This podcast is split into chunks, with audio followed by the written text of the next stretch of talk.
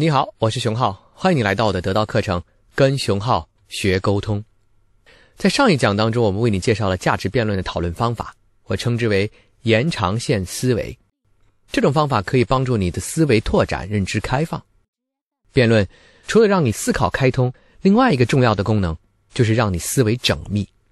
今天我们向你介绍另外一种辩论类型——政策辩论。并从中提取出有助于帮助我们优化决策的方法，让你思维更缜密，表达才会更清晰。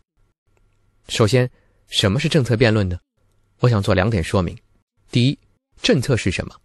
政策当然可以是指公共政策，涉及国家、社会、社区，但它也可以是一个行为动议，就是我该或不该做一个具体的行动。比如说，衣服买还是不买，房子换还是不换。工作辞还是不辞？老板怼还是不怼？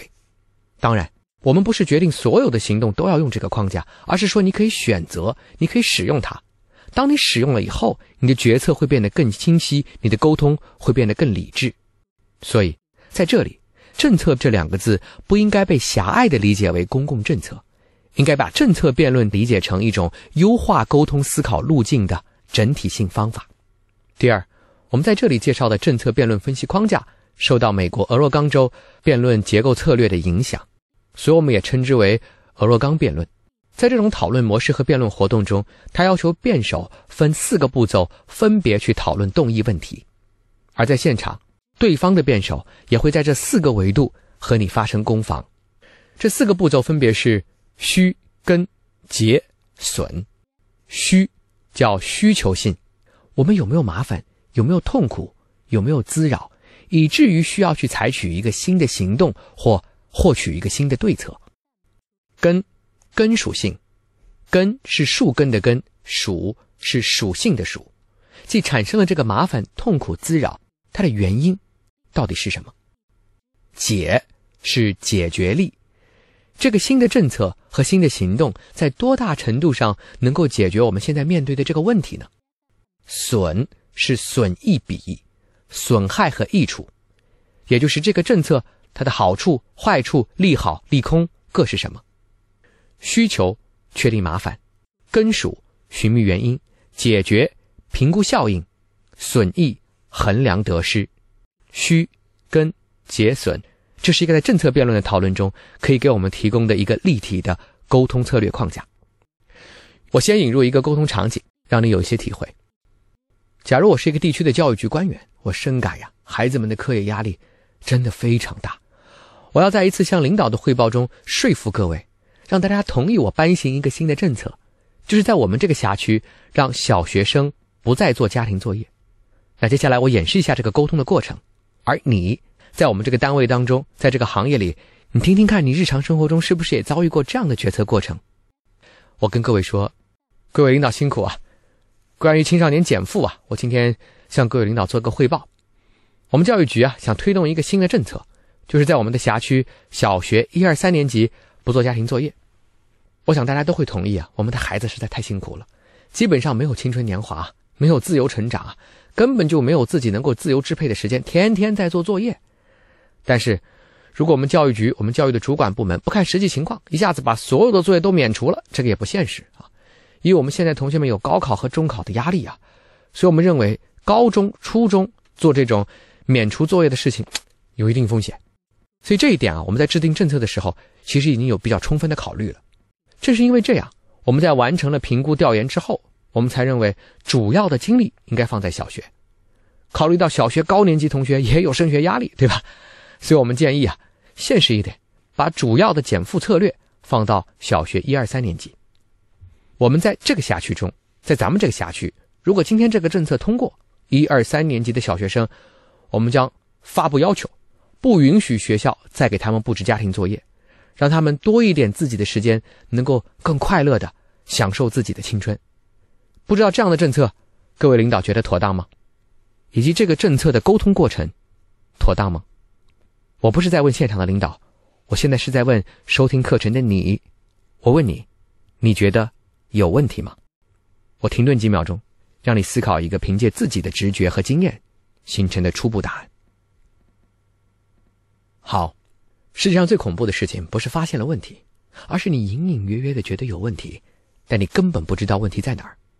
那么接下来，我们用政策辩论的思维，把整个沟通过程做重新的复盘。第一个要素你还记得吗？叫需求性。换言之，需求性是说我们现在面对一个麻烦，所以我们才有必要拟定一个新的政策，采取一个行动去解决这个麻烦。那么在刚才的沟通过程中，这个麻烦是什么呢？叫孩子课业压力非常大。好，我问你，需求性解决了吗？真的解决了吗？其实没有啊。我想提醒你，在需求性的这个指标中，我们所要讨论的是孩子课业压力大，它到底是不是个问题？我这里所说的问题不是 question 疑问，而是 problem，让我们产生痛感的麻烦。你再好好想一想，孩子课业压力大真的是个问题吗？你会说是啊，没了青春，没了生活，没了自由。来，我们换一个角度想一想，孩子课业压力大。有没有可能不是个问题呢？当然可能。如果你对孩子的期待是考名校，是出人头地，抱歉，我告诉你，这个时候课业压力大就根本不是问题，因为他就应该吃苦啊。他不吃苦，不做作业，他如何在应试和未来的竞争中脱颖而出呢？如何更好的去实现自己的人生目标呢？所谓怕吃苦，吃苦一辈子；不怕吃苦，吃苦一阵子。你看，课业压力大，它可以是个问题。它也可以不是，这个讨论的维度，在第一次我们刚才所演示的这个教育局汇报的传统的决策沟通中，居然完全没有讨论，就这样模模糊糊的过了。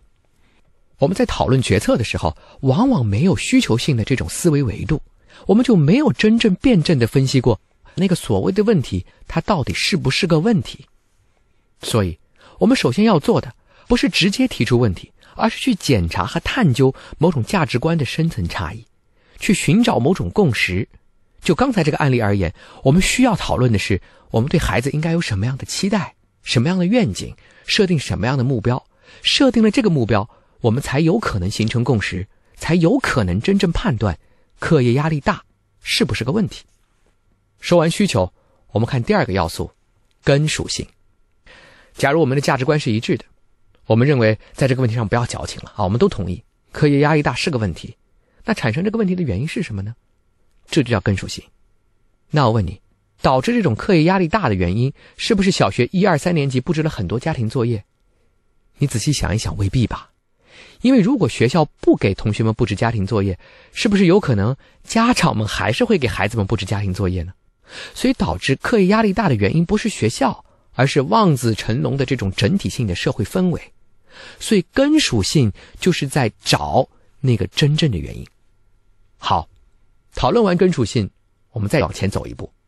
我们认为课业压力大主要是社会氛围，那布置作业是其中一个原因啊。但问题是，你的对策如果不能够处理它的主要原因，不针对问题的症结社会氛围，而只是去处理这个问题产生的一个次要原因，那么你的政策恐怕就只能非常有限的。实现它的效用吧。解决力就是帮助我们在评估说我们多大程度上能够用这个政策真正化解我们面临的问题。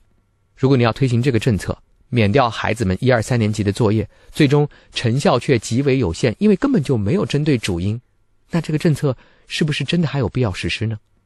最后，给孩子们减去一二三年级的家庭作业，我们承认呢，压力大是问题，我们也承认布置作业是局部的原因。我们减少作业，可以在某种程度上减少压力，但还有最后一步，损益比。世间万物都是辩证的，心一利，必心一弊。我们让孩子不做家庭作业，有什么弊端呢？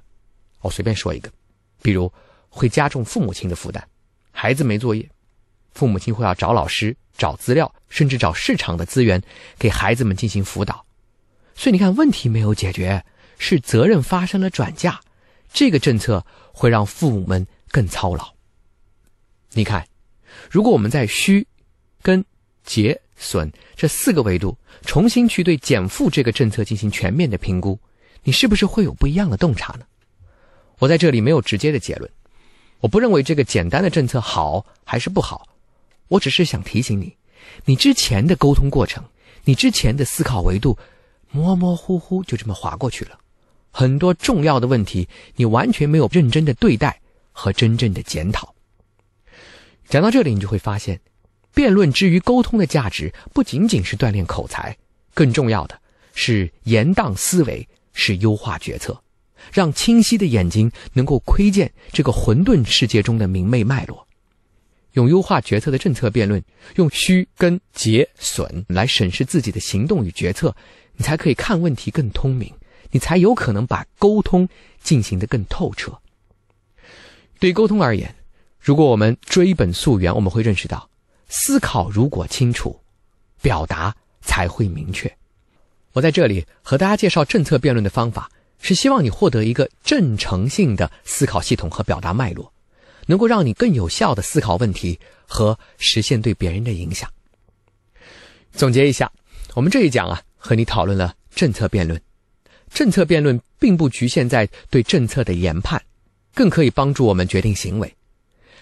我们在政策辩论当中为你介绍了需跟结损这样一个基本框架：需求确定麻烦，根属寻觅原因，解决评估效应，损益衡量得失。请注意，这四个字的顺序是不能改变的，因为当前一个问题完全没有分析完的时候，你根本没有必要去分析后一个问题。需求是对问题的研判。如果需求没有实现，也就是根本没有问题，那你根本没有必要去分析问题的原因啊，你根本没有必要去讨论问题的损益啊。或者有需求，有真的问题存在，但是你发现相关的政策根本就没有针对这个问题产生的原因，那你也不需要做后面的分析了。所以虚根结损是一个决策的工具，是一个表达的口诀。我希望你多多练习。好，讲完了辩论，从下节课开始。我们将给你分享如何运用冲突管理的知识来解决沟通当中的一些棘手问题了。我们下次课见。